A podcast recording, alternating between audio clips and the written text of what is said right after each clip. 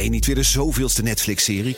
Kom naar de Monday Moves van BNR. Op maandag 18 maart zal op het podium Arend-Jan Boekenstein, Michal van der Toren, Geert-Jan Haan en Bernard Hammelburg. Ze hebben het over geopolitiek. Het is oorlog. Moeten we vechten, vluchten of bevriezen? Onder leiding van mij, Art Rooijakkers. 18 maart dus in het De La Mar Theater in Amsterdam. Check bnr.nl slash mondaymoves. Auto-update.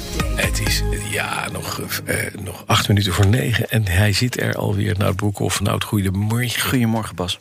De automotorbranche herstelt niet van de coronacrisis. Er zijn cijfers gekomen hè, vandaag. Ja, concludeert uh, het CBS inderdaad. Omzet in het eerste kwartaal is met 1% gedaald ten opzichte van 2020, dus vorig jaar.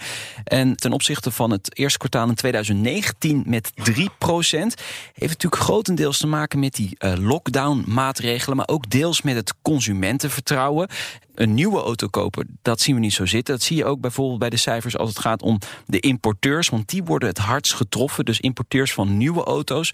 Daar is de omzet in het eerste kwartaal met min 7,6 procent gedaald. Maar je ziet bijvoorbeeld wel dat um, de handel in onderdelen weer stijgt. En dat zou erop kunnen wijzen dat mensen meer met hun tweedehands oh, auto's bezig zijn. Ja, inderdaad. Dus, uh, ik, ben, ik ben benieuwd, net als jij, hoe het tweede kwartaal eruit gaat zien. Ja. We zijn uit de lockdown, je mag zonder afspraak weer winkelen. Klopt. Wat gaan we doen? Ik denk dat er heel veel mensen komen nu die een nieuwe auto willen hebben. En dan is de vraag, kunnen we hem leveren? Want we hebben geen chips. Dat is dan ook weer een probleem. Dus dat gaan we over een kwartaal zien.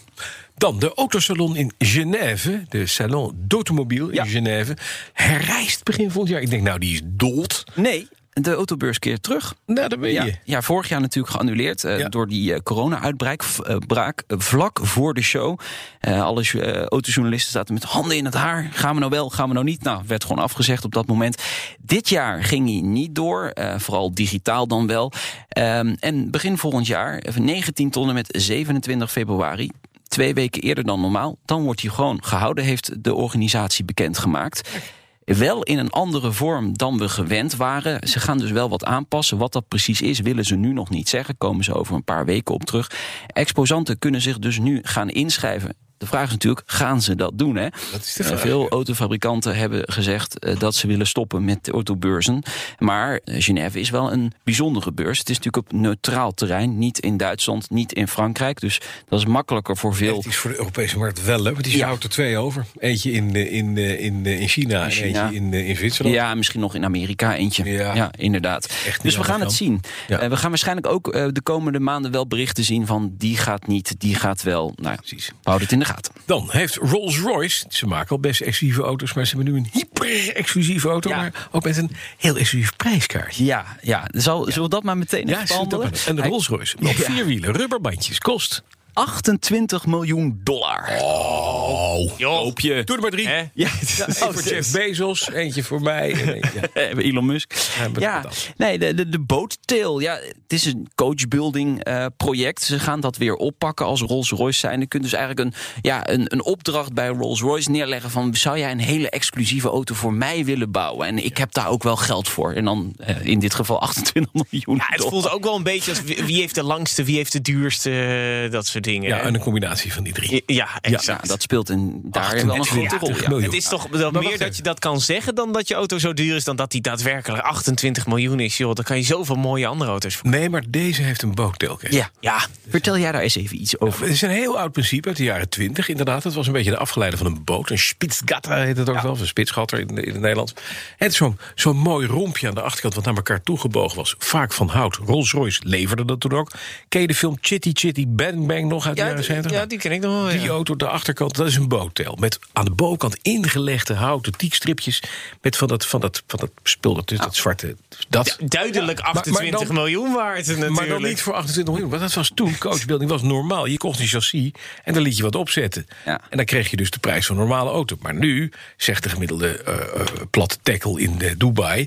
van ik wil 28 miljoen uitgeven, want ik wil er maar één hebben. Verder mag u hem voor ja, niemand bouwen. precies. Dat is, dat is dan weer typisch voor echte dit- mensen met te dit- veel geld. Het een beetje overeen met, met het idee van de jaren ja, 20? Ja, ja, zeker. zeker. Het, is, het hint daarnaar terug, inderdaad. Ja, We klopt. gaan eventjes naar dit voorval tijdens de Grand Prix van Monaco. And it's the hard side too, right but they, front's not even off yet. they Look. can't get the right front off. The wheel gun has jammed, and this is not the first time this season. Valtteri Bottas has had an epically slow pit stop through no fault of his own, and they just can't get that wheel off. En we zetten de tijd stop. Het wiel is eraf en dat duurde... Nee, het wiel ging er niet af. Nee, dat zeg ik. Het wiel is er nu net Ja, af en ja, het wiel is er nu wel af. Het, heeft tot dinsdag geduurd. Vijf dagen, hoorde ik, of niet? Ja. Nee, Nou, dat, dat gerucht gaat dat het vijf Ja. dagen... Maar ze hebben gisteren inderdaad iets vrijgegeven. Maar die is wel al dinsdag losgekomen. Vind ik nog steeds een lange pitstop. Ja, pitstop van, nou, drie dagen, dat is ook niet slecht. Nee, eh, inderdaad.